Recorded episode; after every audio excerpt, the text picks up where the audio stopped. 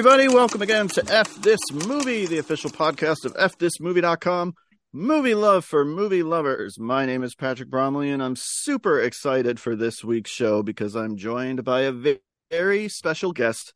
He's been a friend of ours and a friend of the site for many years. He has a brand new comedy album out called I'm the Greatest, which we're going to talk about. Please welcome to the show to talk Wes Anderson's Bottle Rocket, Joel Edmiston. Hey, Joel. Yeah. Hey, how's it going? Oh, I forgot. I wanted to say this. Okay. Let's get lucky. Oh, I like it. Yeah. That's what Owen Wilson says. for Yeah, yeah. People haven't watched. Oh man, That's gonna be weird if- start. People listen to this and haven't seen the show, but I know people, do- or haven't seen the movie rather, but I know people do like listen to podcasts about movies they haven't seen.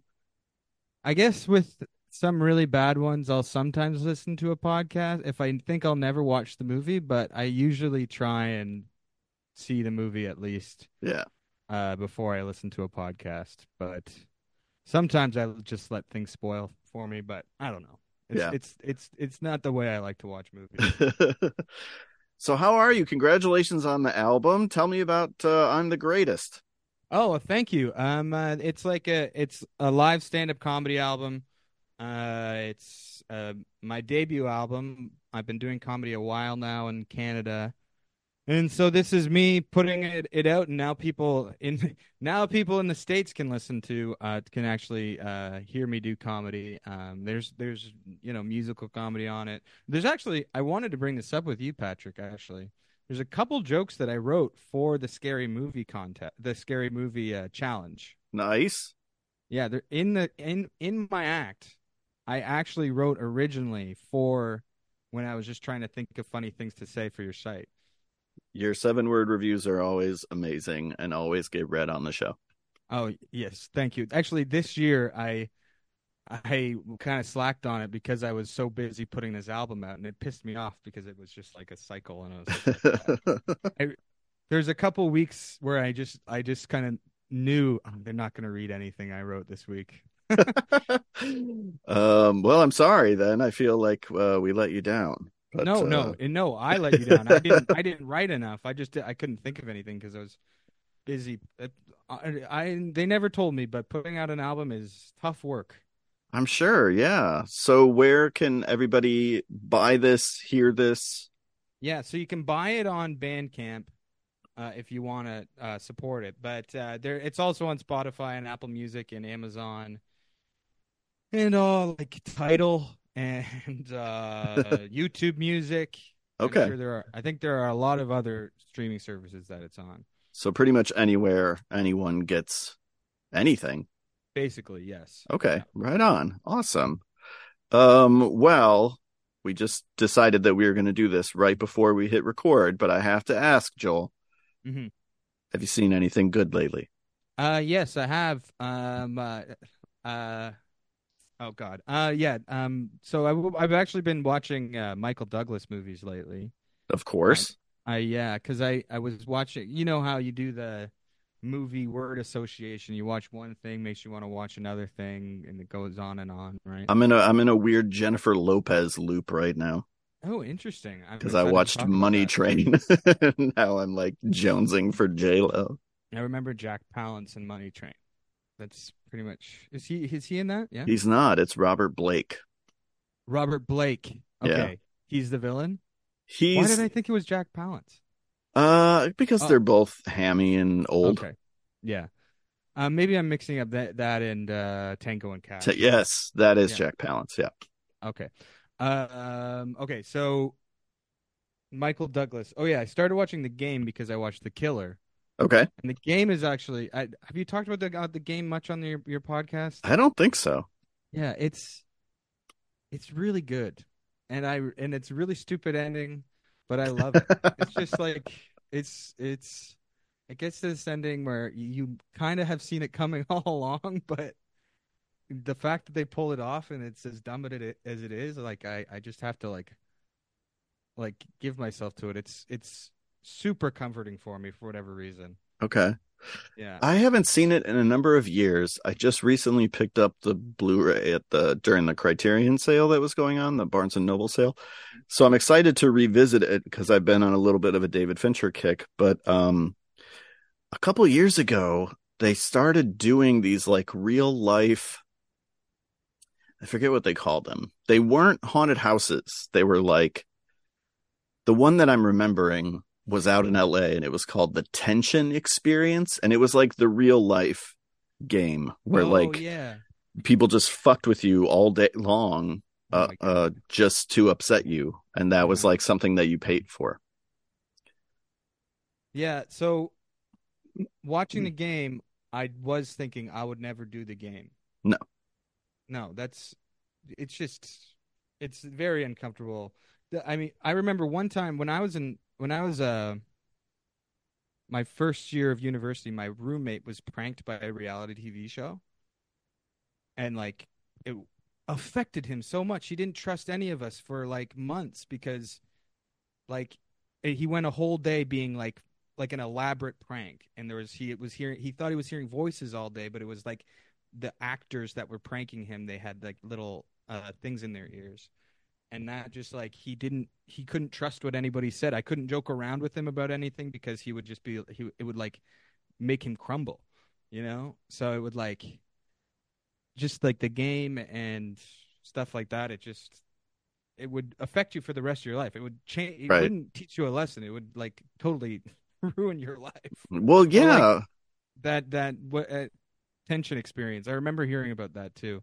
I think there's a whole episode about it on some podcast.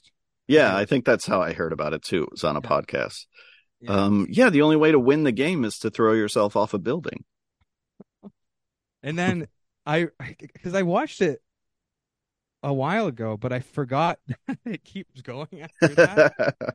so I was like, oh, that's the ending. That's the ending of the movie. Right, right. And that it kept going. I was like, oh god, this movie is wild. It rips. I honestly think it's awesome. And so I watched a couple more um Michael Douglas after that. It I went I saw that he did a couple with John uh, not John Hyams, Peter Hyams. And uh oh, I guess they oh well, no. I he should work with John Hyams so they can talk about how they both have dads yeah, right. Yeah. Right. But uh okay, so Peter Hyams I watched uh Beyond a Reasonable Doubt.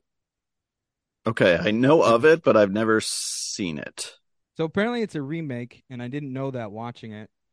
Uh, but I would want to watch the original. But this one was, it, the, it has this guy Jesse Metcalfe, like John Tucker Must Die, as the Oh, main yeah. character, and uh, he's terrible.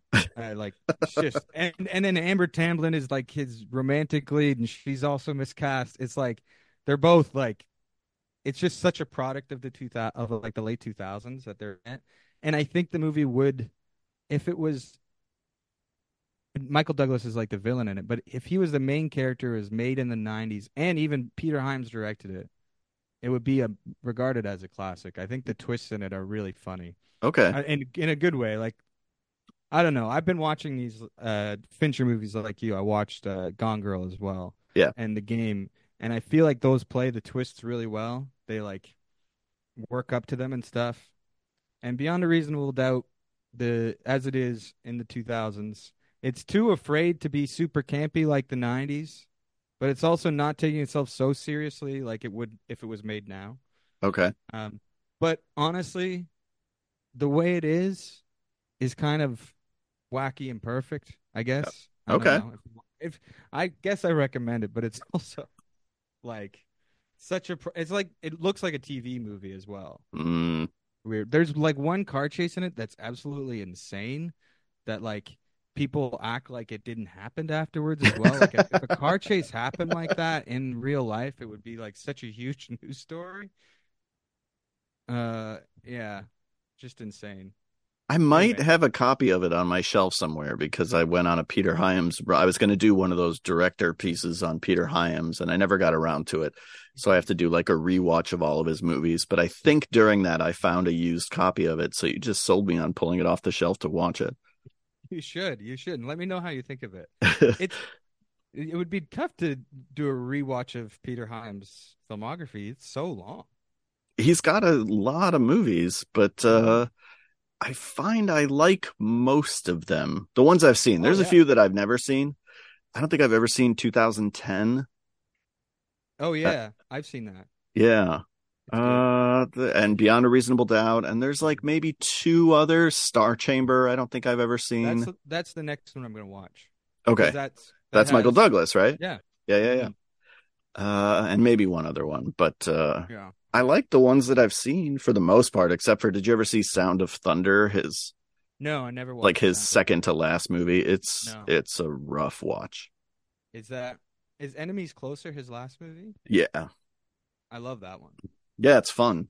hmm Sound of Um, Thunder is like science fiction, Eddie Burns, like where you accidentally like step on a butterfly and it brings di- dinosaurs back to the world. Or I I don't I barely remember it, but Hey, I'm. I'll watch it. it's pretty it's pretty bad. Even though you're saying it's bad, it makes me still want to watch it. You know? Um, because like I don't think that Beyond a Reasonable Doubt is one of his best movies, but I do think it's worth watching. Yeah, for sure. Well, I'm kind of glad too that we uh as a country, as a as a as a continent, let's As say continent, you should we yeah. we rejected Jesse Metcalfe. We're like, no, you're not going to be a thing. Well, I guess I'd, I'd only seen him in John Tucker Must Die. I, I maybe have seen him in other stuff, but forgot about him. But I can't think of like a lead role of his. Like, was he? did they Uh. really try and push him down, push him down our throats as a leading man? I guess not. Yeah, but I I, mean, I- it's really just John Tucker Must Die. You know what? I'm confusing him with uh going back to J Lo. Did you ever see The Boy Next Door? uh, no. It's a terrible movie that's kind of amazing. Um, it's a Rob Cohen joint, so you know it's not going to be very good. Yeah. and she has an affair with like her underage neighbor and i was thinking it was jesse metcalfe but it turns out it's someone named ryan guzman but they're interchangeable Ryan Guzman. I Yeah. wonder if he's Luis Guzman's son. i wonder it says he's a former mma fighter he's in everybody wants some which was a good movie Yeah. uh i don't know Ryan Guzman. Okay, I have his filmography. Yeah. Okay, Step Up. He's in some Step Ups. okay so he's a dancer and an mma fighter and uh he's... Hey, I guess I bet, I bet it's interchangeable a bit.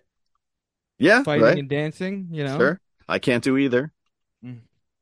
Well, I can do all of it. nice. I got it enough for the both of us. Good. Should I keep good. talking about what I've seen lately? I've there's Fuck yeah. maybe have a couple more. Yeah, do it. Uh, I'll I'll I'll I'll give you a break from the Michael Douglas. Or uh, you know what? Michael I Douglas rules. I'm down to talk Michael you know Douglas what I all did? day. I I watched uh Black Rain. The Oh, yeah. Um, uh, which I I'm sure I've seen as a kid. Like I, it's such a dad movie, right? Like Yeah. I think my dad liked that movie because I have a memory of him leaning in, looking at the couch, like leaning in from the couch. you know, when a da- your dad likes a movie. Um, uh, he yeah. So Black Rain, I for whatever reason, I also thought it was like one of like Ridley Scott's more toned down movies. That it was just sort of like a a gritty little cop movie, but it's not little. It's like a kind of an epic movie. They go to Japan. It's like Yeah. there's like these huge shots. Like the last sequence is like in like the fields and the mountains of Japan and stuff. There's like a huge motorcycle chase. There's a beheading in it. yeah, there I- I can't, I honestly don't know if I like it that much. I think it's good and definitely well made and but I I've been I also been thinking about it a bit, so maybe I'll I'll watch it again next year and like realize I love it. But yeah, I'm not so sure how I feel about it. Did you like Okay. that one? I do. Just I I'm kind of a sucker for anything Ridley Scott, except with a, few exceptions. But like, there's things about that movie that kind of put a bad taste in my mouth because it's a little bit like we're gonna go to Japan and show them how Americans do it, and like Mhm. it's a little bit uh. It's it's a little bit 80s imperialism in that way, but it's also like incredibly slick, incredibly watchable. And like as Ridley Scott's cop movie, I like it. Yeah, I guess yeah, that's it. Definitely is Ridley Scott's cop movie. Like it, Yeah. it has his name, like his authori- authorial stamp all over it. Like it, Definitely.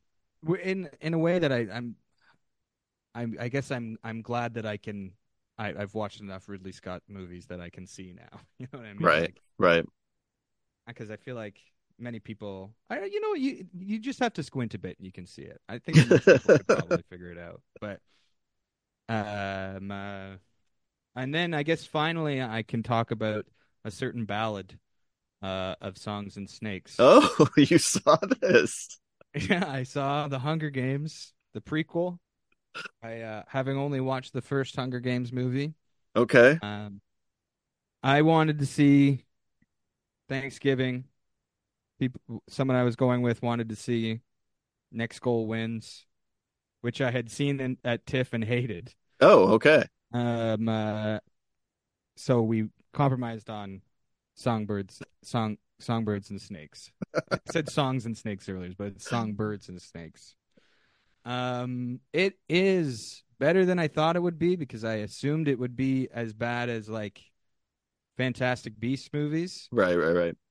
and those movies are like awful, and like everybody making those movies looks like they're counting their money or you know on the with Yeah. their left hand while they act with their right hand, but. uh they're like distracted because they're trying to keep track of the count of money that they've been doing on in their trailer. Um, uh, but uh, that doesn't seem to be the vibe in Songbirds and Snakes. People they seem to care about what they're making with that movie, but I didn't like it that much. Okay. Halfway through, I was like, "This is actually pretty good," and I was like, "It's gonna end soon, right?" And then I looked at the time. I'm like, "Oh, there's half the movie left." Oh god. Um, so it kind of takes its time at the end with like, because it's an. uh, Did you know this? It's an origin story of the villain Donald Sutherland. I think I gleaned that much from the trailer. Yeah. Did you? I- I- I remember watching the original Hunger Games and just wondering, like, where did this guy get his start? Yeah. How did he find? How did he get that? beau- those beautiful clothes.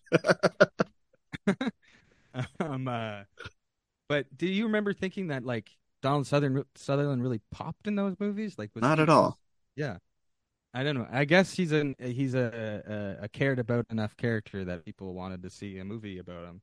I didn't. I never saw him and Darth Vader as being like on the same The, the protagonists of their own stories. icon. Yeah. President Uh, Snow, is that his name? yeah. Yeah. See, that sticks out in my head. Coriolanus Snow. Oh, And I felt, I mean, Donald Sutherland, fellow Canadian. Uh, I love Donald Sutherland's work. I obviously don't remember him much from that Hunger Games movie I watched, but I think he was much more interesting of an actor when he was young than the actor they've chosen to play him in this new movie. okay. And I don't want to talk shit, but that's I guess all I'll say. He's just not. He's just not very good. I don't know. He's not Jesse Metcalfe bad, but yeah, and he's Jesse no Donald Metcalfe. Sutherland. No, well, they should have just done like a young Donald Sutherland AI. Yeah, they really should have. um, I'm worried about my foot down Rachel. I'm worried about Rachel Zegler because I like her and I think she's good, but she seems trapped in IP because she follows up West Side Story with Shazam 2, Which and I then saw. I saw it as well. Oh my god, Uh, that's and then terrible. it is terrible. It's it's barely a movie, and then Hunger Games prequel, and now this she's doing Snow White. Yeah, I don't know. I, I, I you know, I, I'm not her agent. I'm not her family. I'm not super invested in her career, but at the same time, I just wish there were more opportunities for people than what they seem to be getting. yeah. I don't want to like put the the nail on her coffin yet. I think she's she's also quite young. Yeah, She can bounce back, hopefully. I think she, I thought she was really good in West Side Story. Yeah. and uh, she sings in Hunger Games, and that's she's very good at singing. But I think that character is a little garbled a bit. and I didn't I didn't quite connect with it. okay. The action and stuff, Jason Schwartzman and stuff is good in it, but uh, otherwise, I just didn't love it. All right. My I girlfriend, though, she Yeah. really liked it, and she's a big Hunger Games fan. So maybe Okay. that's, maybe that's who we should listen to. Uh, Absolutely. I I stopped watching the Hunger Games movies after the second one. And not because I thought they were bad. I was like, these are fine. I just forgot to see the last two. Yeah, I mean, I I only saw the first, and I think don't they like stop doing the actual games after the first one? Uh I feel like there's games in the second one, but I don't remember Okay. it. Yeah. I don't know. It's uh, th- that was also a time where YA was very forward. Like the young adult stuff was so forward. There was so much like Maze Runner and Divergent that it was like it was hard to keep track. And they were all doing these like part two finales and stuff. Right. Um, maybe all that will come back. I don't know. That now that Marvel's not doing as well, Gosh, let's hope so. Um we need something. I have uh just two that I'll talk about. I saw one of the new Nicolas Cage movies called The Retirement Plan. Oh yeah, I didn't watch it. Eh, you don't have to. Um he's I think when all is said and done he'll have 6 movies this year. hmm This is the fourth because then he's got another western that's out now. Boom. Butcher's Crossing. Butcher's Crossing, thank you, which I haven't I- seen. I saw that at last year's TIFF. Oh my gosh. And Yeah, it's good. It's good. It's like not. It's not like uh, too wacky or DTV ish. It's it definitely has like a artistic um goal to it. And, Okay. Uh, it may be a bit forgettable. I, I think I rated it pretty high when I saw it, but I don't know if I would rate it that high if I saw it again. But it, okay. it was like very surprising for sure. And there's there's some really good like Paul Raci is in it from Sound of Metal. He's really good in it as well. Um, uh, yeah, but he's yeah, Cage is good in it. All right. what, like, what's the, the retirement's the it's the one where he has long hair. Yeah, he has Yeah. like long gray hair and a gray beard. He's playing this former hitman. I guess it's sort of a reveal, but it's not really because it's like in the plot description. Um, who hasn't talked to his daughter in years, and she's played by Ashley Greene from the Twilight movies. And uh, she gets into some trouble and needs his help. He's like living on an island somewhere, and Hmm. Jackie Earle Haley and Ron Perlman play play a pair of like goons who are out to get him. It never quite decides on a tone. Uh, you think it's going to be kind of a comedy, and and Nicolas Cage is playing it comedic for like the first half, and then it just kind of settles into being a routine action movie. Um, it's short and totally watchable again, especially if you're a Nicolas Cage fan. But like, I kind of wish it had committed a little bit harder, uh, because I feel like then I could probably give it a more solid recommendation. Yeah, is is he is he like the main character or is he? Yeah, I mean he's not uh uh he's the main character, but the movie jumps around a lot because you get the impression that like maybe it didn't have excuse me enough shooting days with him. Uh, uh, so they focus on like Ron Perlman as a subplot. They focus on Ashley Greene as a subplot. Uh, and he does disappear from the movie a little bit in the back half. Yeah, that's what I found with some of the the direct to video ones he's done. You know, like he's the big face on the poster, Right. But then you watch it and he kind of becomes a supporting character at a certain point. Yeah. What was the, oh God, I'm never going to think of it now. Jiu Jitsu, I remember that was one of them. Jiu Jitsu, he's super supporting, but no, there's one that's like almost an anthology. Something to kill. Uh, he's like the owner of this like hotel slash bar, yeah, and he shows Yeah. up kind of at the beginning and at the end, but he's missing for the whole middle. But I only watched it because it was a Nicolas Cage movie. yeah. I'm. I think I've watched that too, Patrick. I Yeah. think I have. That rings a bell to me. But I'm trying to find. I watched title. a bunch of them during the pandemic, and they, you know, bleed together.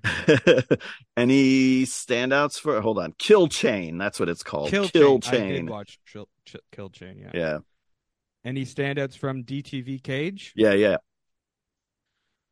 Um, geez, that's a good question. I mean, I think you have spoken highly of the one with Elijah Wood, Yes, The Trust. and that one definitely is a fun heist movie. Yeah. That becomes so sad at the end. um, and then there's uh, it's it's not just called Revenge, is it, or Vengeance, or something like that? Vengeance, a love story? Is that the one where his son is a ghost at the end? No, that's a score to settle, Score to seven, seven. which I like, but I Yeah. recognize that it is flawed.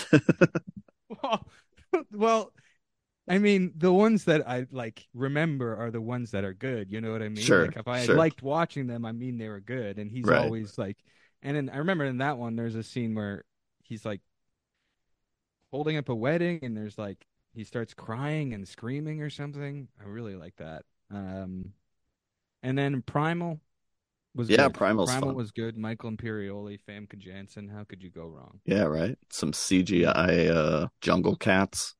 Yeah, yeah. Mhm. Um, so there's there's six movies of his out this year. Yeah. So Dream Scenario. That's number six. Five is Butcher's Crossing. Four is Retirement Plan. Three is Sympathy for the Devil. Yeah. Two is Renfield, and one is The Old Way. Oh, okay. Right, The Old Way. I forgot that came out this year. Yeah, I have not seen The Old Way or Sympathy for the Devil, but I'm meaning I've been meaning to. I think I, I think Old Way is a better movie. It's just kind of a straightforward western. Sympathy for the Devil is better Cage. Okay, yes, that's what I've heard that he gives a a like Vampire's Kiss style performance. Yeah, yeah, yeah. He's going for it. Um, I have I saw Dream Scenario at TIFF, and I remember you. I remember I sent you that weird text message, and you were like, Yeah, "What yeah. the hell does this mean?"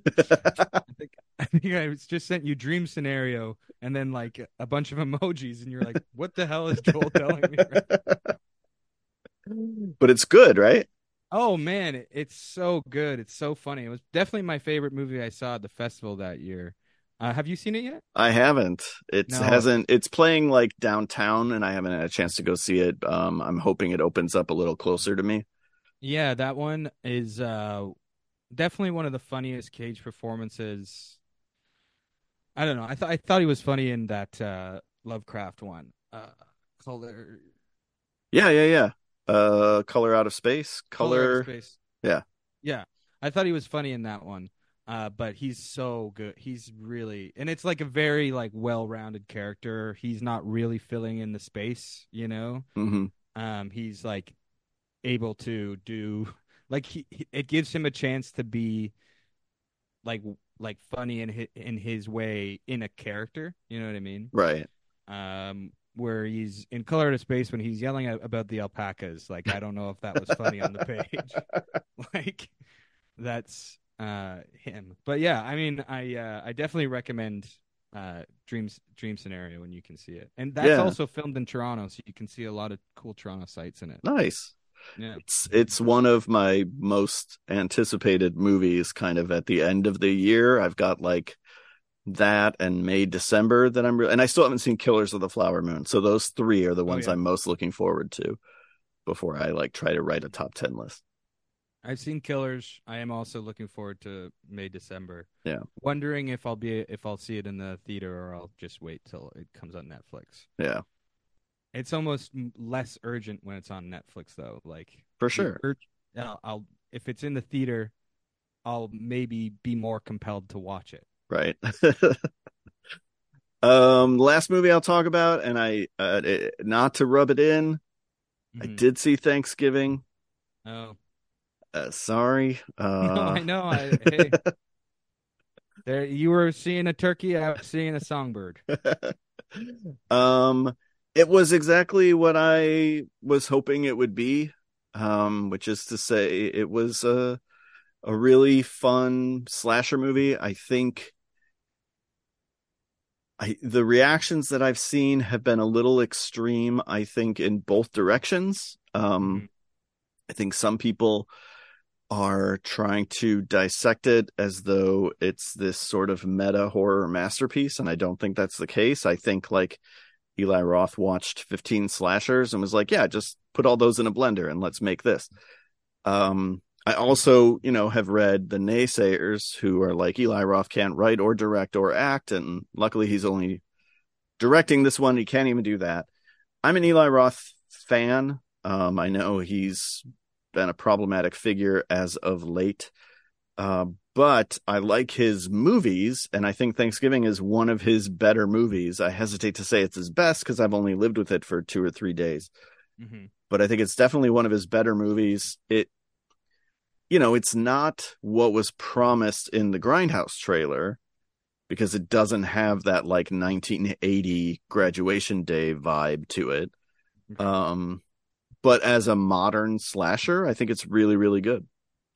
Awesome. I'm honestly the way you said like it's it's a more like down the middle slasher than it is a meta horror masterpiece. Yeah. I, maybe at this point in my life, I'd rather see the down yeah. the middle slasher. You know? Yes. Like that's I've had enough of these meta masterpieces. Right.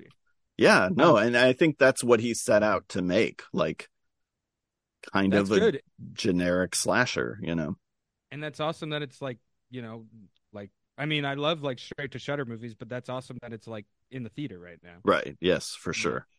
And it's not like a big sequel. Right. Um. But yeah, I'm I'm looking forward to that. Also filmed in Toronto. Sorry to say. Yeah, I, I think I knew that because I've heard yeah. him interviewed. Um, but the cast seemed largely. He brought a lot of Americans with him. It seems like. It's true. It's true. Uh, I did audition for it though. did you? Uh, yes, I did. And uh, uh, one of my one of my close friends, Chris Sandiford, I believe, is killed in the first scene.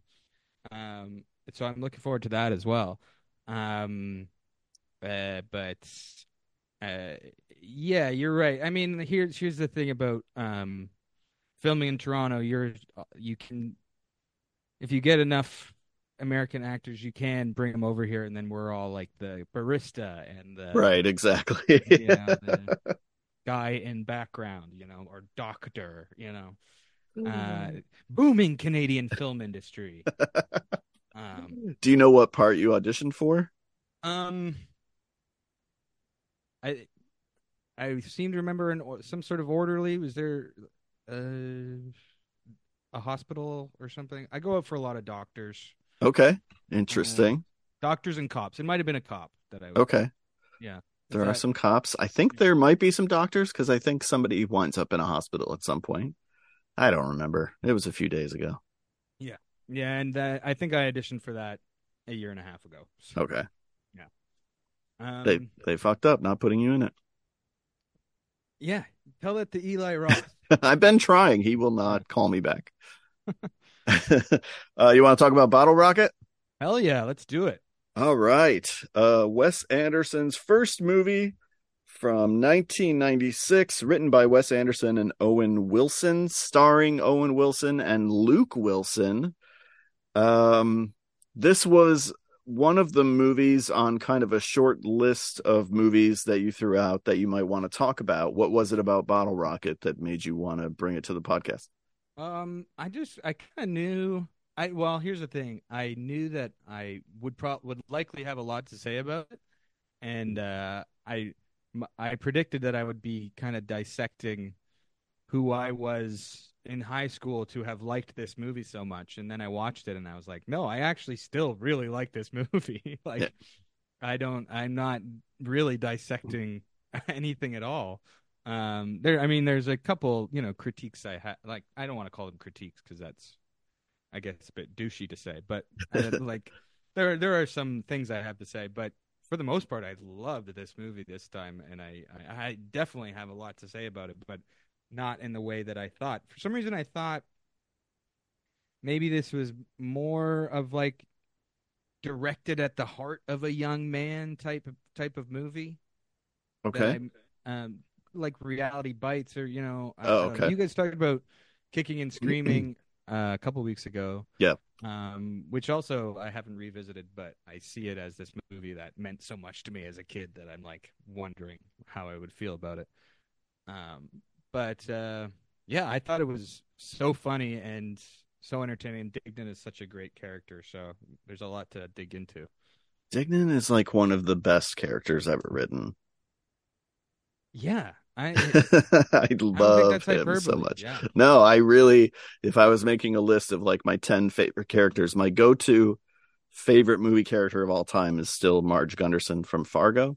Mm-hmm. Um, but like Dignan would be in the top 10 somewhere. Same year, right? Uh, yeah. 96. Yeah. Um, yeah, I mean, Dignan is just and a character that like is so out there, but also kind of like maybe like people I know, or you know, and sometimes I feel myself like identifying with him or like seeing myself in him in ways, and it's like, uh, is such an asshole in ways, but also is so sympathetic. right. Yeah, he's like lovable and optimistic despite wanting to be a, you know, a criminal.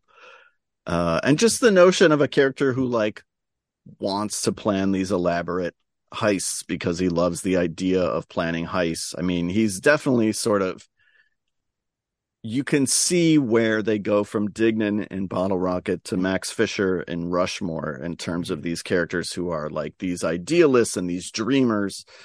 Um, and they're both incredible characters. Where are you kind of at? Because I don't, I don't want to necessarily start on a down note, but where are you at with Wes Anderson in 2023? Oh, I, I, it's not a down note. I love Wes Anderson. Yeah, Okay. I, uh, I, my favorites, if we were to rank him, would be his earlier stuff. But I can't wait for every Wes Anderson project. I, you know, I, I, I don't think it's like I, I like that he's like kind of doubling down on his style and doing because like who else is doing what he's doing. Mm-hmm. Um, so it's giving it. I know it's he's gonna surprise me every time when he does a bit more. You know, like Mm-hmm. uh. So I have qu- I quite liked all the stuff he put out this year, Asteroid City and the Netflix stuff. Um, I think in different ways those two projects were doubling down on things that maybe people have critiqued him in the past about. Sure.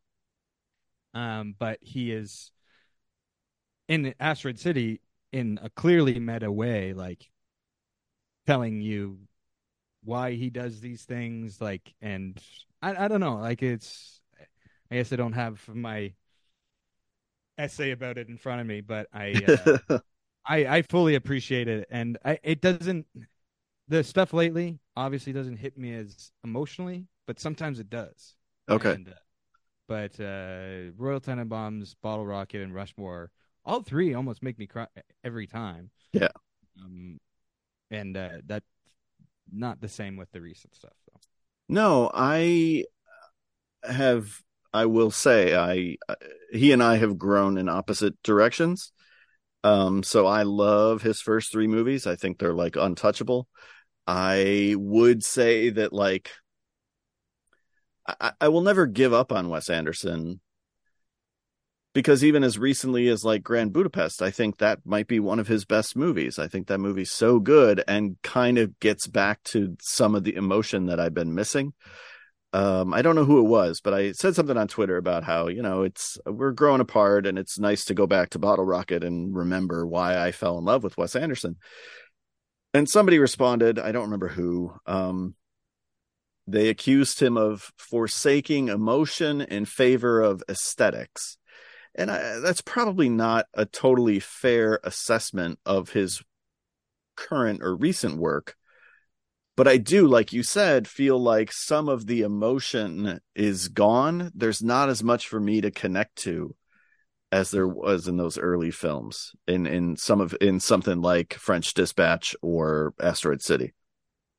Yeah, I um do think that his m- movies do have emotion in them, but maybe in a more distant way. Mm-hmm. You know, Sure. um, seems a bit farther away, so you can't like maybe you're not like feeling it. Like I remember watching Asteroid City and being like, you know, knocked out by it in a way by the end, um, but not like feeling that like empathy for the characters um, as like strongly. I think Mhm. I had a, my lump in a lump in my throat with the Tom Hanks and the little girl stuff, but Okay. yeah, but uh, it, that sort of thing is done a bit better in the with the Gene Hackman and the little boy stuff in in uh, uh, Royal Tenenbaums. Royal Tenenbaums. But Maybe it's maybe it is his uh, collaboration with Owen Wilson. Maybe he needs to get writing with uh, Owen again to uh, bring back that little oomph of emotion into his work, or not. I don't know, but Yeah, right. I again, I'm I'm happy to see him make the movies that he wants to make, and I'm happy to be like, oh, these aren't for me as much as Mhm. previous stuff. And that doesn't mean he can't come back because like there was a long time where Paul Thomas Anderson was like my favorite working director, and then he and I started growing apart.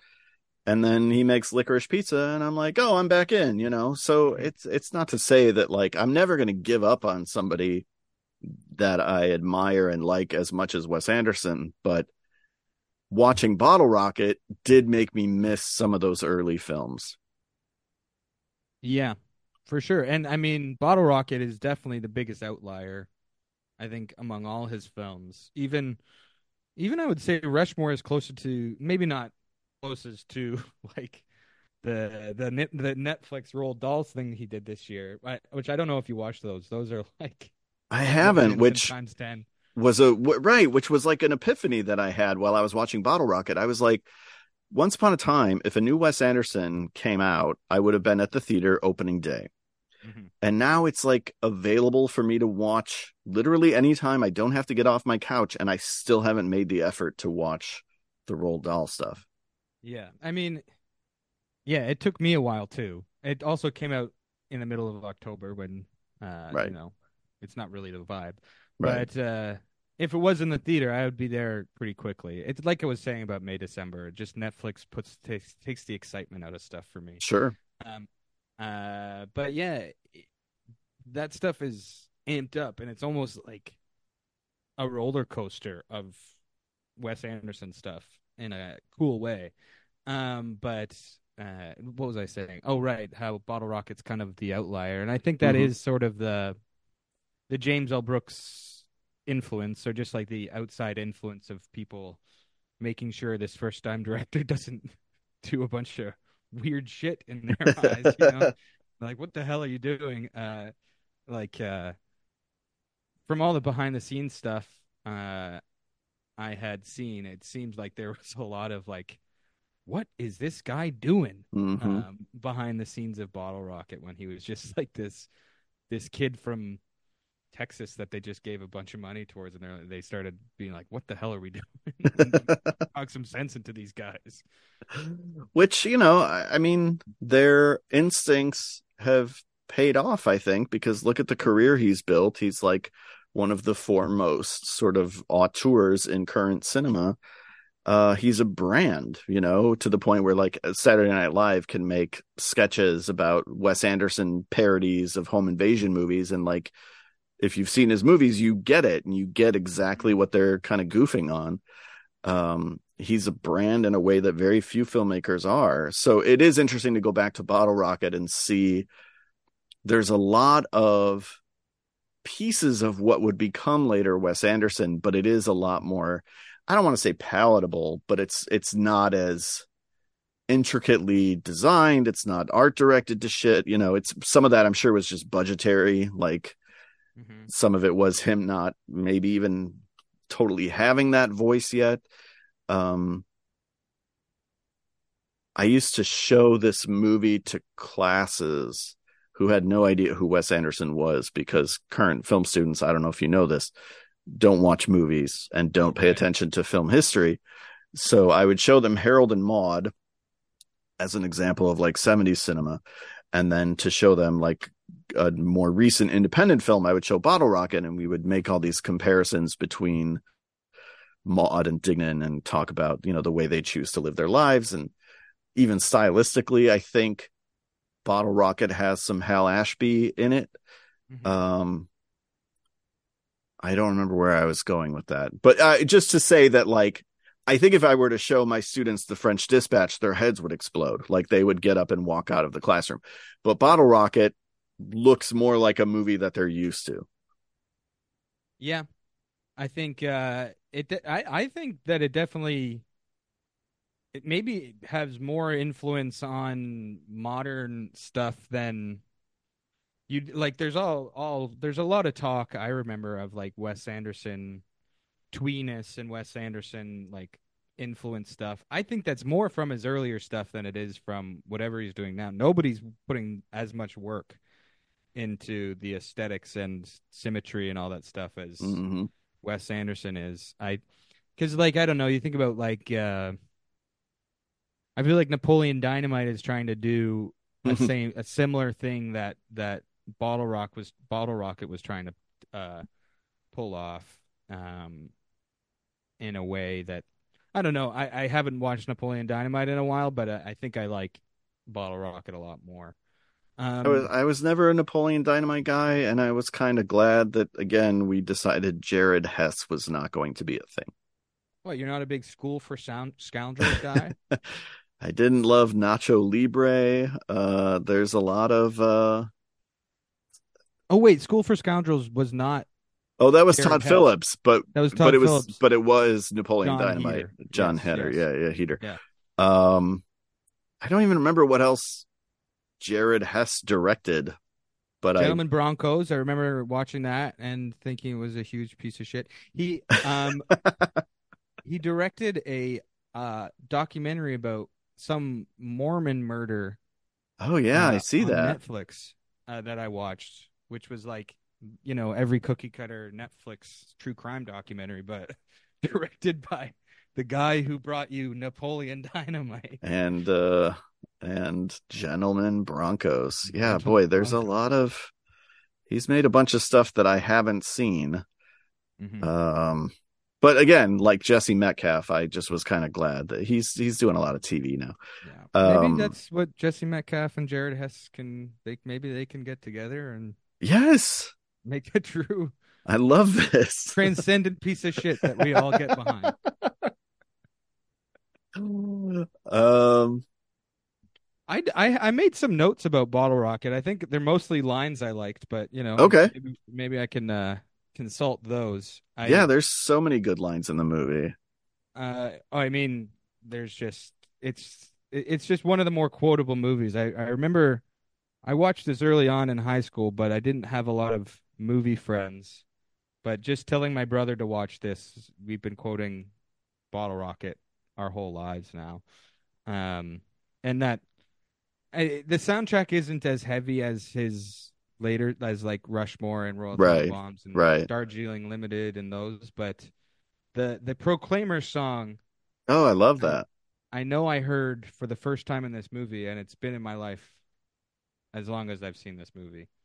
Yeah, Um, I that's one of those things that I do kind of miss because I don't remember as many like needle drops in his recent films, maybe because No. he's doing period stuff or whatever, but like he used to be one of those guys that was almost on like Tarantino level in terms of like his use of music Mhm. um and associating the song with the emotion of the scene.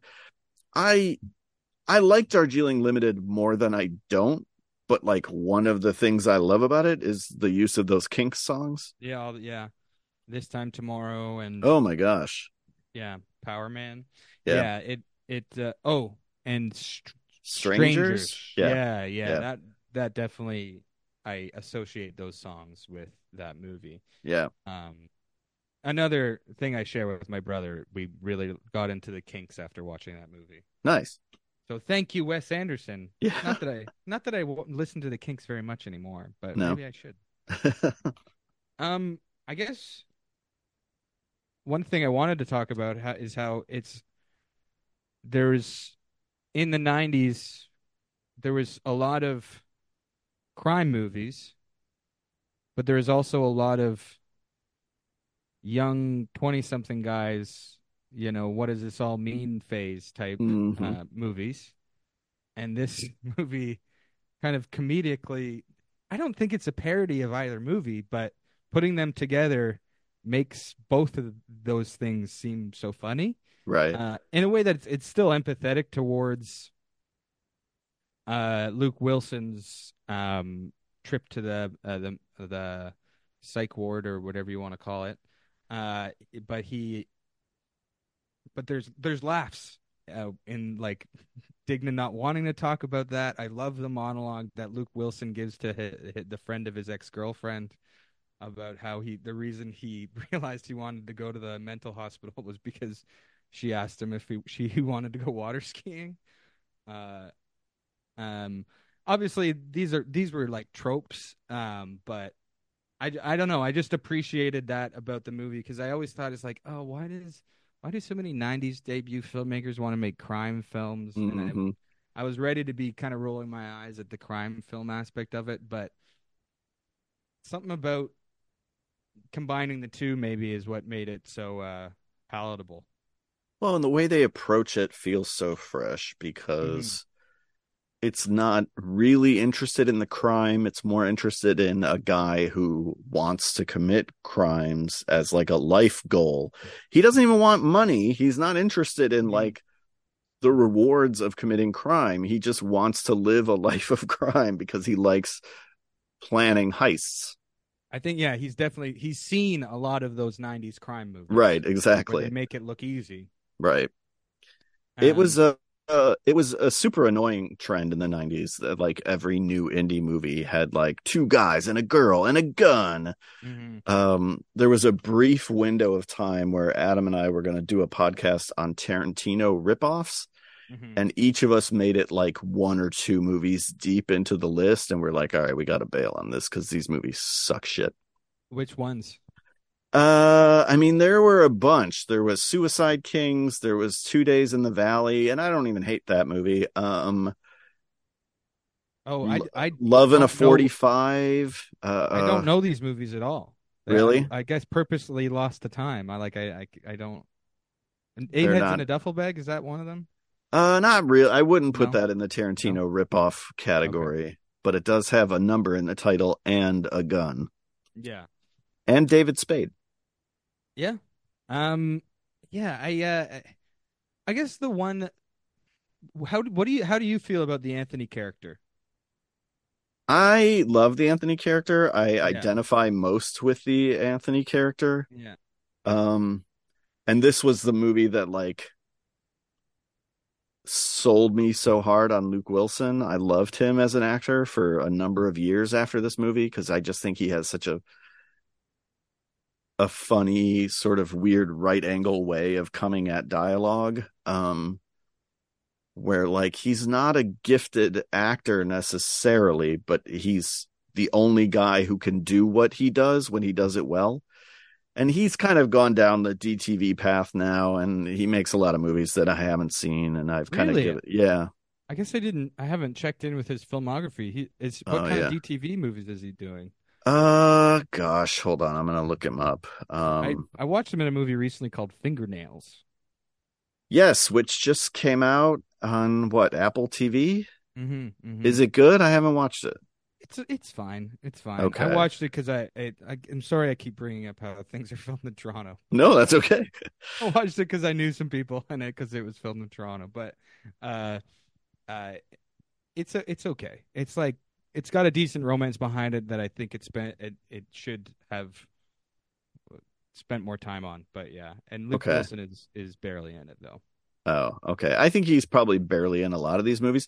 So he made a movie with Dolph Lundgren called The Best Man. Oh my god, that sounds awesome. Where it's the two of them holding machine guns is the poster art. Uh Miranda's victim, I don't even know. Oh, this is like a historical drama. Um Gasoline Alley starring Bruce Willis and Devon Sawa and Luke Okay. Wilson. So I think he's been showing up in a lot of the I see. know. I the Dolph Lundgren one, just you describing the poster sounds cool. I don't know. Maybe I'll catch up with that. Next time.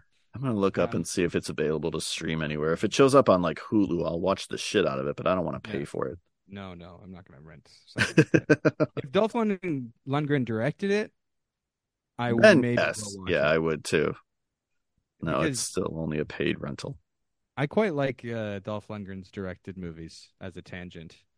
The one where he's the drummer, uh, Command Yeah. Performance. Command Performance is Die Hard at a concert, Yes, I love that movie. and uh, he made another Die Hard ripoff ish with Scott Adkins last year or the year before called Castle Falls. which I have not seen. It's really good. Oh Okay. man, that was like a special one for me. Uh, yeah, that one's good. Okay, Um, okay, Luke Wilson.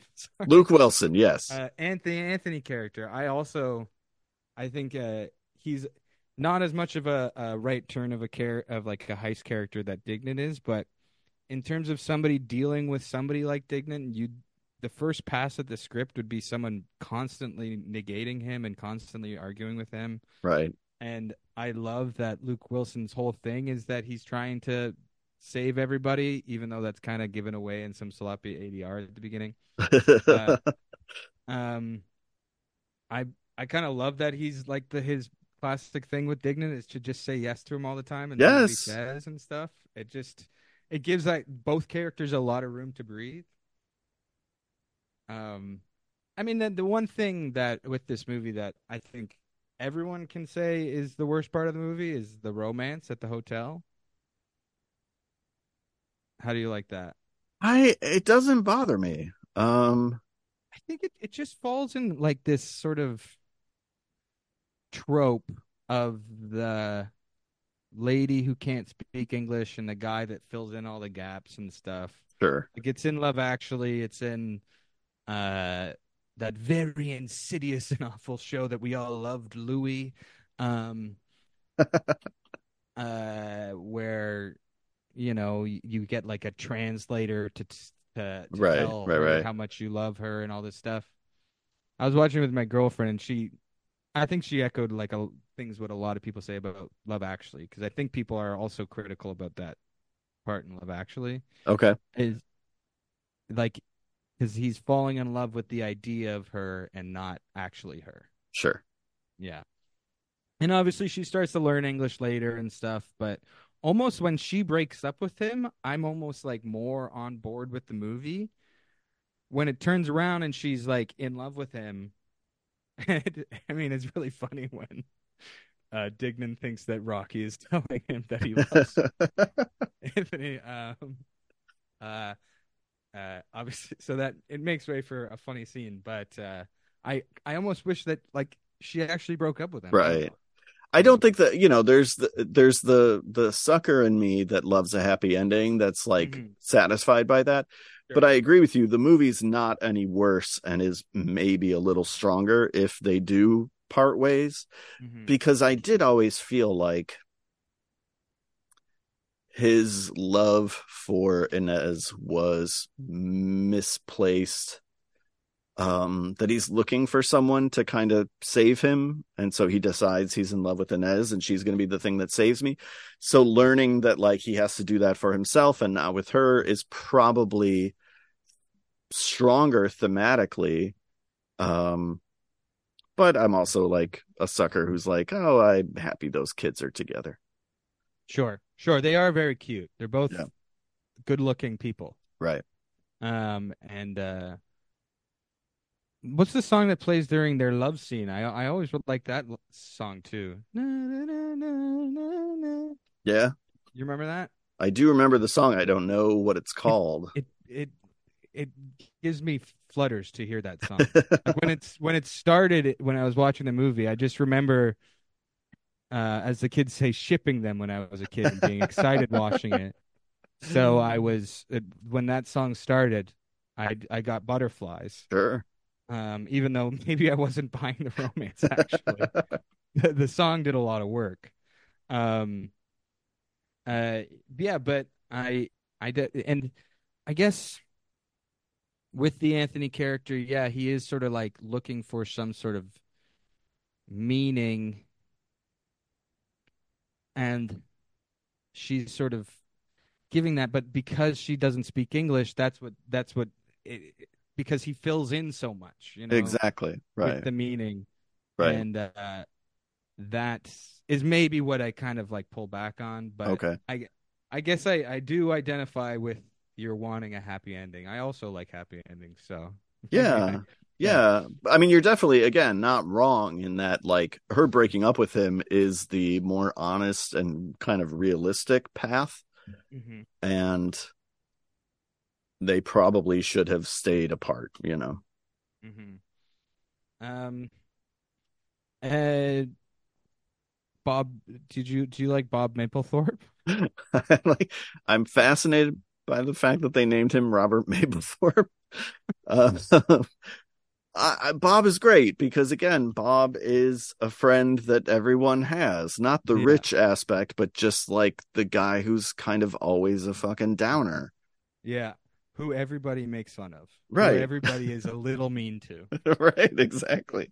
Even the guy on the construction site who steals half of his sandwich. Now I'm trying to think of who is the Bob in my life, and I'm realizing maybe I'm the Bob. Yeah, yeah. If you if you can't think of the Bob, you're the Bob. You're the Bob, right? Yeah.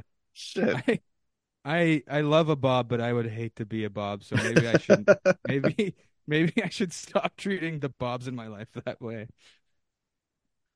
I Uh, love that they call Bob's brother Future Man.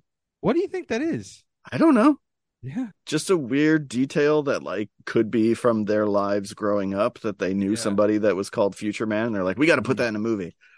Um, but it's great. Yeah. It makes the movie feel lived in in a way, Mhm. you know, and Yeah. not just um I don't know. I I don't ever feel like because in a different movie, if there was a character named Future Man, if I was watching Suicide Kings and there was a character named Future Man, I'd be like, "Fuck this movie," and this Yeah. screenwriter conceit.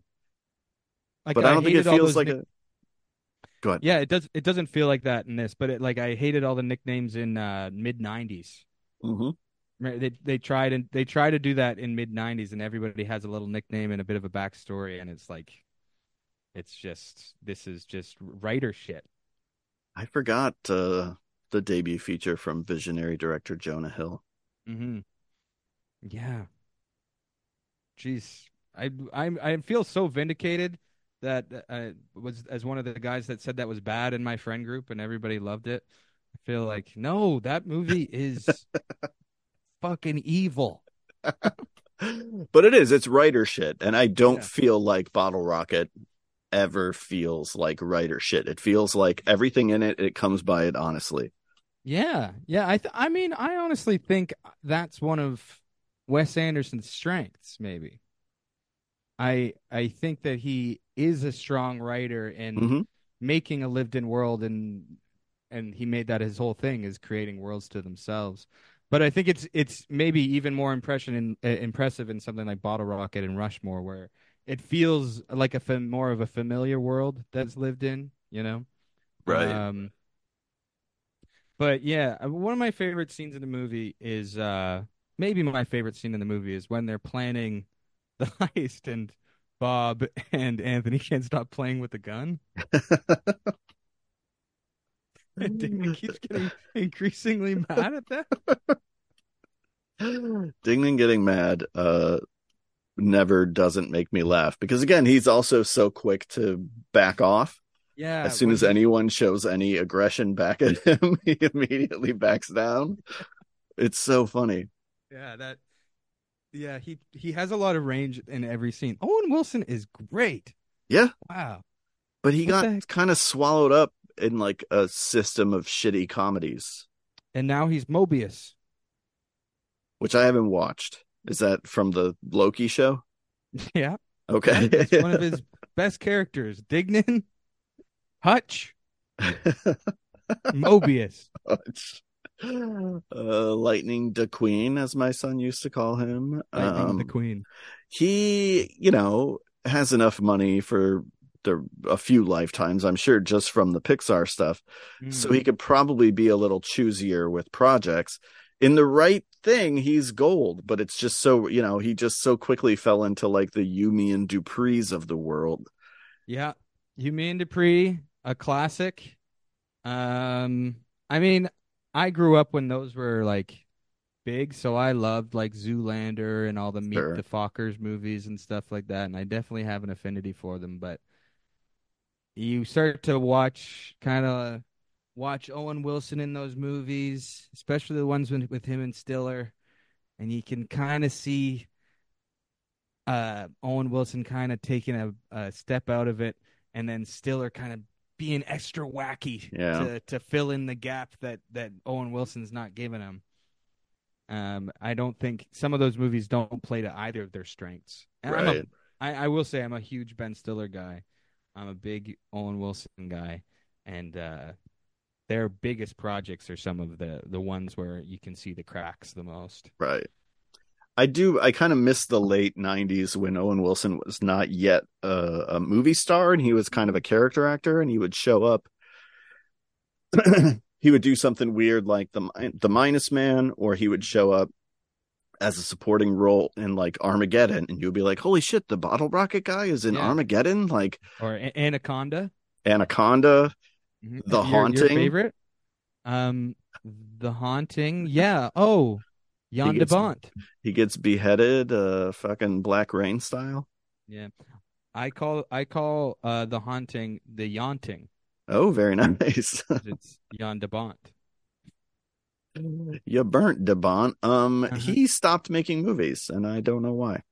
Uh, well, what was it? Did he do Tomb Raider 2? Is that his last movie? I I believe so. The Cradle of Life. Well, he cradled enough life. I get. I don't like. Maybe the residuals from all the movies he was a cinematographer on. Yeah, he's. I'm sure he's doing okay, but Lethal uh, Weapon 2. nice. I forgot he shot that bad boy. Mm-hmm. R.I.P. R.I.P. Joss Ackland. By the way, Yeah.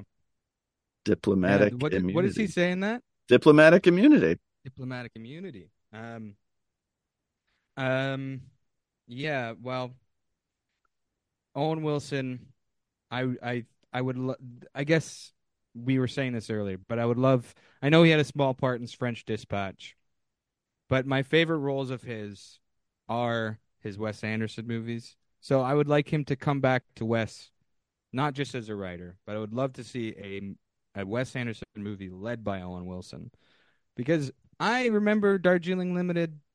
There's some weird stuff in that movie, but I think the best part of it is the Owen Wilson performance. Yeah, he's really good in it. Um, and I do. Kinda I playing miss. type. Yeah, I'm. Well, I miss their collaborations because Owen Wilson must have a lot of Dignan in him. Because now I'm thinking about the three movies that they write together have three of my favorite movie characters of all time, and it's Dignan, it's Max Fisher, and it's Royal Tenenbaum. And they're all similar. Like those three characters, you know, part of the reason that those movies work is because you have this character who is a big thinker, quote unquote, Mhm. um, and then you let all these other characters sort of bounce off that person and it is interesting and it's great and then slowly you know one of my things with asteroid city was like everyone was the same character Kinda, yeah. By design i get it but like it's like watching a yorgos lanthimos movie where just everybody talks in that same flat disaffected dialect uh have you seen poor things by the way No, I haven't. It didn't play at TIFF, so Okay. I didn't get. I didn't get to be all cool about it. No, i haven't it- seen it yet either but i'm TIFF. i'm looking forward to it Me too. yeah I mean, I like Yorgos Lanthimos, but I agree that he, he has that affected way Right. of directing dialogue, Yeah. which is you know some it like I I liked it more in the favorite and Killing of a Sacred Deer than I liked it in, than in the one that everybody loved, The Lobster. Yeah. I felt like it was even, it was the most affected in that one. Yeah. yeah. Um, yeah, and I, I've heard very good things about Poor Things though. Yeah, me too. That's why I'm excited about it because he's another one of those guys that like I have yet to love any of his movies, but I'll see anything he makes. I love Dogtooth. Dogtooth Okay. is up there for me. That one. I don't think I've is- seen Dogtooth. Oh, it gives me the chills thinking about. Oh my god. Oh Uh, wow! but All right, it- shit. it I need to is- see Dogtooth. Yeah, it's crazy, crazy movie. Um, so you were saying that um uh, the your favorite characters. uh, I feel like they're the Owen Wilson proxy. Like I feel like Yeah. he's bringing that to those movies. And and then I was thinking, what's Steve Zissou is a asshole. Right. in in a way that you watch and you are like, I want this guy to be punched so bad, Right. and I don't feel that in the other movies. No. And I think all three of those characters get punched: Max, Royal, and uh, or uh, Royal gets stabbed by uh, Pagoda. but, um, uh, uh, but Steve Zissou, you know who was the co-writer on that one? that was Noah Baumbach, right? Yeah, I love Noah Baumbach, but he can he can fucking write a caustic asshole, just like irredeemable, and maybe one that maybe doesn't really fit in a Wes Anderson movie. I mean, Yeah. I, I I I do watch Steve Zissou, but it's definitely lower on the uh, Wes Anderson list for me because of how much trouble I have watching that character. He's Yeah. so mean to everybody, Yeah. and everybody else is likable enough, but right. in a way that like Dignan and it's not too far off from the other guys, but there's just something, you know, like maybe it's even the performance, but I think it is the writing. There are ways that they make Dignan and Max and Royal a bit more. There's there's they're trying to do something that is maybe more empathetic than what Steve is doing. Right. Yeah, no, I would agree with that because yeah, Royal Tenenbaum is a bastard, but like it's impossible to not love him. He's trying to. He actually is making an effort to connect with his kids again. Right. like that's the thing I root for when I watch that movie, even though he's an asshole and he like acted like an asshole, but you actually are rooting for it. Maybe it's because you like the kids, you want them to connect with their dad again. Sure, the sure. fact that he's like he's actually actively trying, whether it's based on a lie or not, it is it's something to root for. Right. Right, right, right. Um yeah, a, a Bottle Rocket has no real antagonists, which I kind of like. There's no, you know, you like all of these people, even James Caan, Mhm. who is, you know, I guess ostensibly the villain if it's not Future Man. Um you still love him because he's James Caan and he's just so gregarious and likable, and you love Mhm. the scene at the lunch where he talks to Future Yeah. Man. And I love the Um, cut the cut to Bob's house when they're playing the piano. It's just like hey there, Bob's got a beautiful house. Uh, I think that the reason that makes him like not a villain that you're like root against is like you're almost kind of rooting for Dignan to learn his lesson with the crime thing. You know what I mean? Like he's got these delusions of grandeur and stuff, and it almost seems like a a gone conclusion or whatever that phrase is. Like that he's he's going to like be the bottle rocket that lands on its fit. Like Right. it's not it's not going to make the whole field that it wants to go. Like it's like he's going to crash, and Mister Henry isn't the villain that's like like you know putting a wall. He's just the the thing that's going to be his downfall. That Right. going to happen anyway. You know what I mean? Right.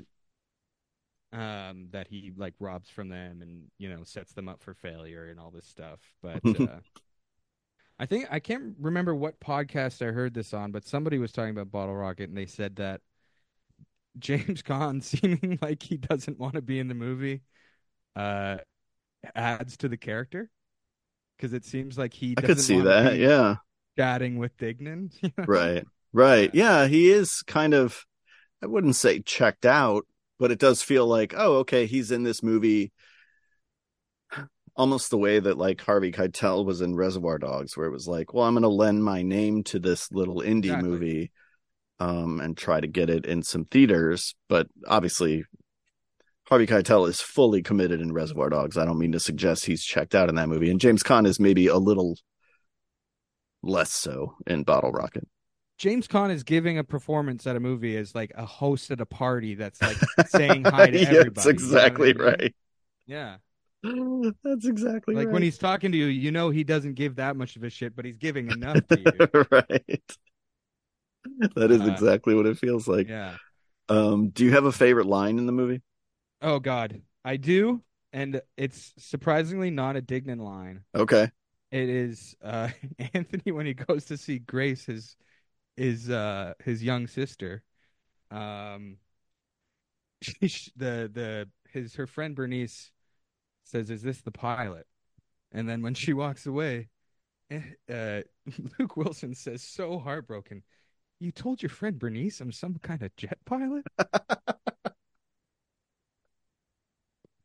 Oh, it makes me laugh so hard. I have a lot of lines uh, later on. Dignan, uh, uh, oh God, sorry, I have so many. Oh, when he, when when Luke Wilson says to Dignan, "She's not the housekeeper. Her name's Inez," and he goes, "And my name's Dignan. So what?" Dignan's line at the end of the movie will never not make me laugh when he says they'll never catch me because I'm fucking innocent. yeah, it's it's it's not only is it so funny, but it's like the perfect encapsulation of the weird denial and bubble in which he exists. yeah, and yeah, exactly. It's it's almost like he believes because this means so much to him, it it get lets him off the hook. Right. Um, yeah, just like even at the end when they're at the prison, like he's literally in prison. It was like the most botched heist of all time. Like nothing went well. He's like, "We did it. we did it," and that that gives me such a warm heart. Like I, I love that he he doesn't feel like a failure in jail. Like he Right. actually feels like he did something. Um, and it, and it's just so it. Oh, it brings like warm feelings to me that these guys the like Owen Wilson, he's working with his best friend and his brother, uh, and like and like everybody in the movie is their friend, and at the end of the movie he says, "We did it." It's like I don't know. There's something meta about that. That like, Yeah, for sure. kind of warms. But like they're like these kids from Texas that got to make this big Hollywood movie yeah. that obviously was not a success at the time, but was enough for the critical hit that made them huge careers. So it's like it's very I I just I love the ending of the movie. I remember watching um at the end of the 90s Roger Ebert had Martin Scorsese on and they did like their 10 favorites of the decade Yeah, and Scorsese put Bottle Rocket on there. yeah, that is so cool. Yeah. I mean, I love that Scorsese. You know, like he's doing that with Ari Aster these days, and hmm I like Ari Aster, so I'm like uh, excited for him to uh, see Scorsese putting so much behind him. And Yeah, stuff. So right. I love I love that Scorsese does that, and in in a way that he he knows it helps the person, Right. But he exactly. also it feels genuine. Um I haven't seen Bo is Afraid yet. Do I need to? I love the first half of that movie. The second half is almost a slog, Okay. but the first half is like Mr. Bean level mania. Like it's like like everything that can go wrong will go wrong. It's like obviously anxiety inducing for some people, but I love chaos like that. Okay. Uh, and then it comes to a total halt and uh, becomes super poetic for almost 45 minutes and then becomes very satirical at the end. And there's a hilarious sex scene in the last hour or so. It really is worth watching. Okay, yeah, it sounds like it. I have complicated feelings of it it is boring for a huge stretch of time. That Okay. people are rolling their eyes at me saying that because you know they want they oh it's boring, but you have to have patience with it. I'm like, well, I'm looking at it with the first half where it's all chaotic and heightened, and then hitting a wall like that really sent me for a loop. So Okay. I don't know. It it it's a weird movie, but it, I think it's worth it. Okay. I've I liked the first two Ari Aster movies, so I do want to see it for sure. It definitely it's a it's a it's a left turn. Okay. the other ones, but uh, it's you can you can I guess see his authorial stamp on it. Okay. I like it. I like that he's doing something different too, you know, because it's not I've heard people characterize it as a horror movie, but it's not a horror movie, right? No, Okay. No. it I it it's definitely gets the blood going though Yeah. in a way that like only he can do for me. Because Midsommar and, and Hereditary aren't scary to me, but they make me very anxious. sure. um, in like more of a not even a psychological way, but like a anxiety way, Okay, sure. in a way that I feel anxiety in my real life. you know? like, um, anyway. Anything else about Bottle? uh Bottle Rocket? Yeah.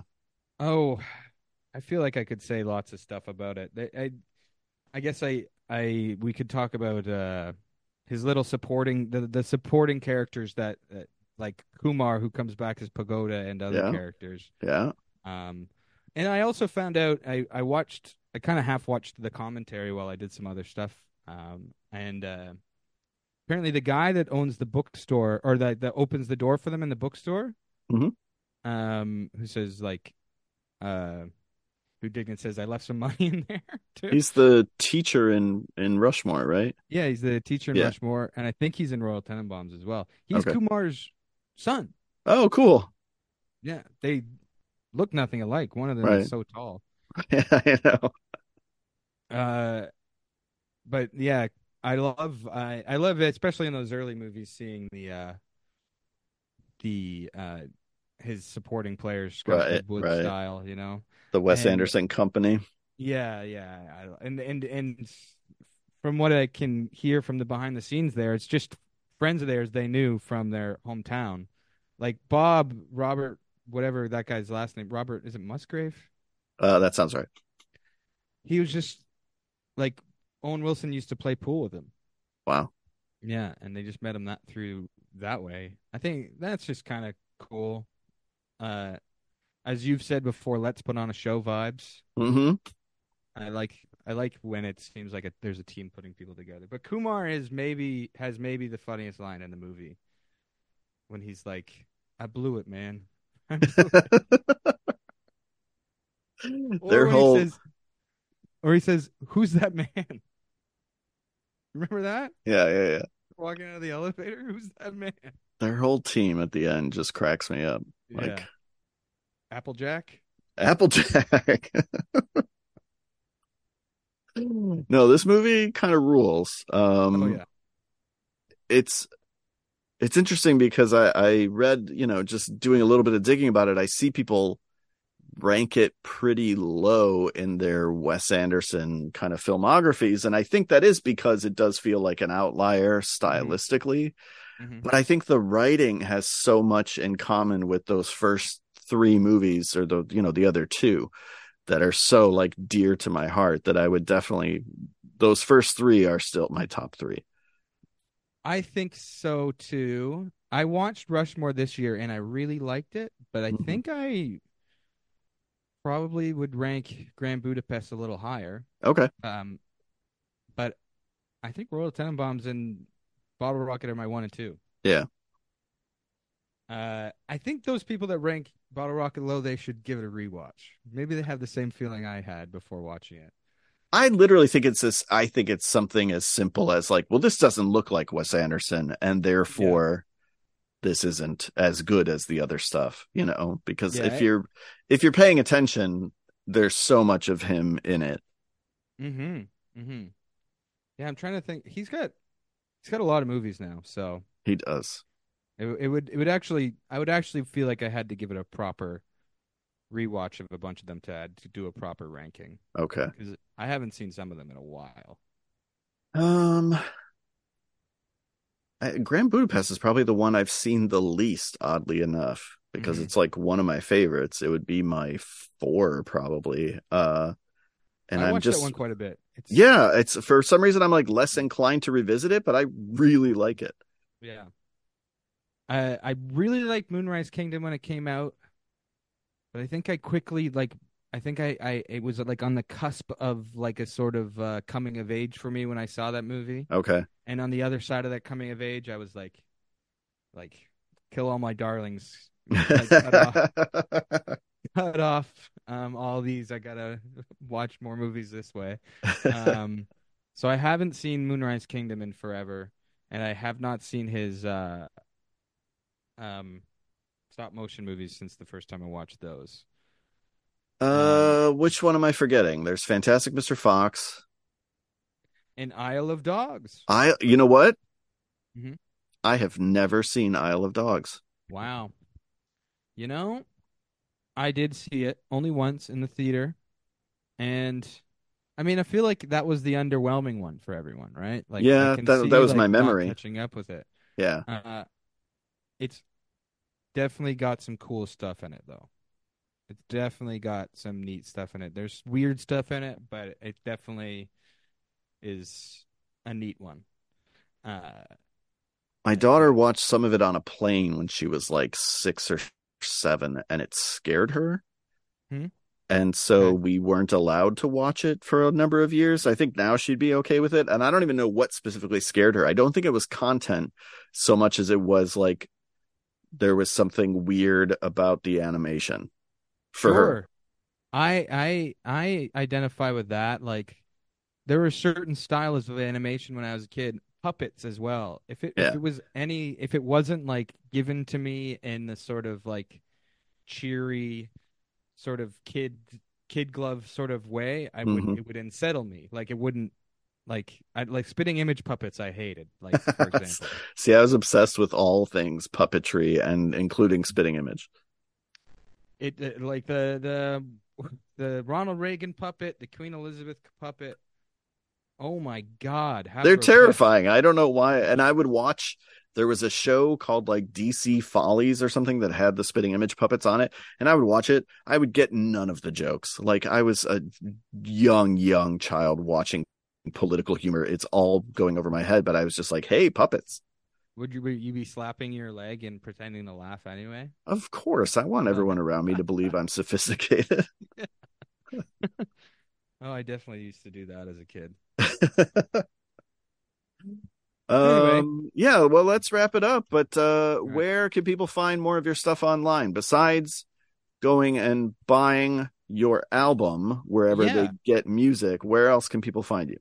Um, well, they can find me, I guess, on X slash Twitter. I don't tweet very often, but I will. I do plan on putting some content out there, um, uh, in a bit, like you know, promoting some other stuff there. But I don't tweet as much as I used to, and for obvious reasons. Yeah, right. Um, but uh, and then on Instagram is where I post a lot of stuff. I also have a cat video account on TikTok where you can find me doing that stuff because that kind of blew up. So Yeah. had to go That's that very direction. popular. Yeah, it it is popular and it actually is. There's some fun in it. Um, so I kept going. I did with that and those. So Instagram and TikTok, two completely different vibes, but uh, they're both uh, Joel Baby on Okay.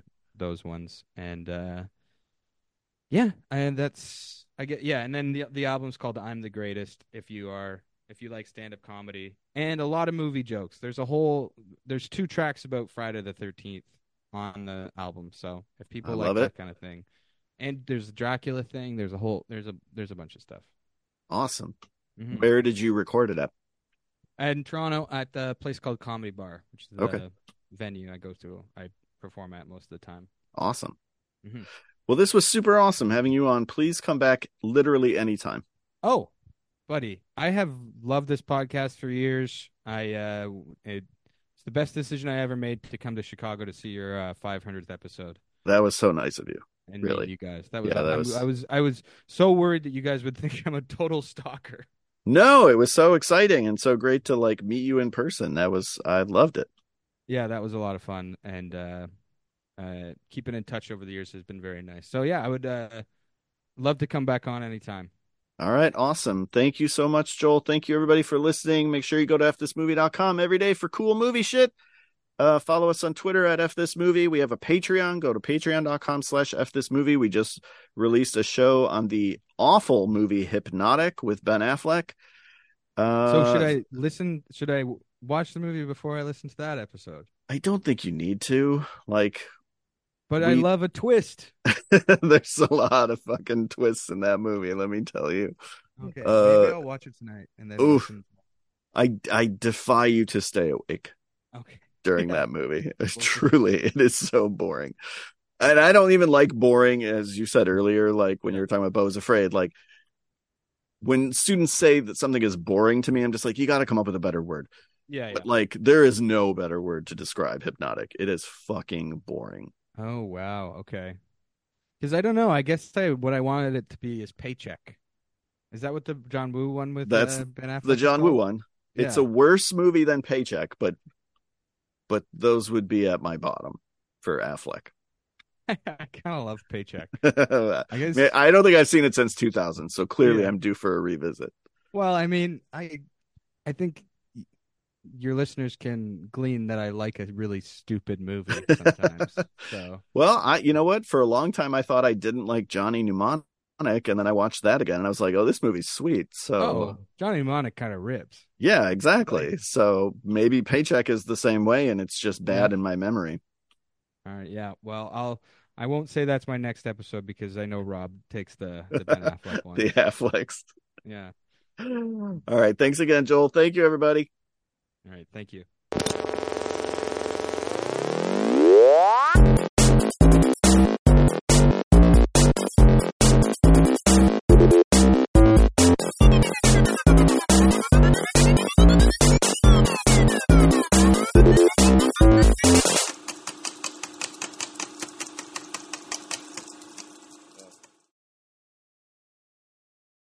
Thanks for listening to F This Movie.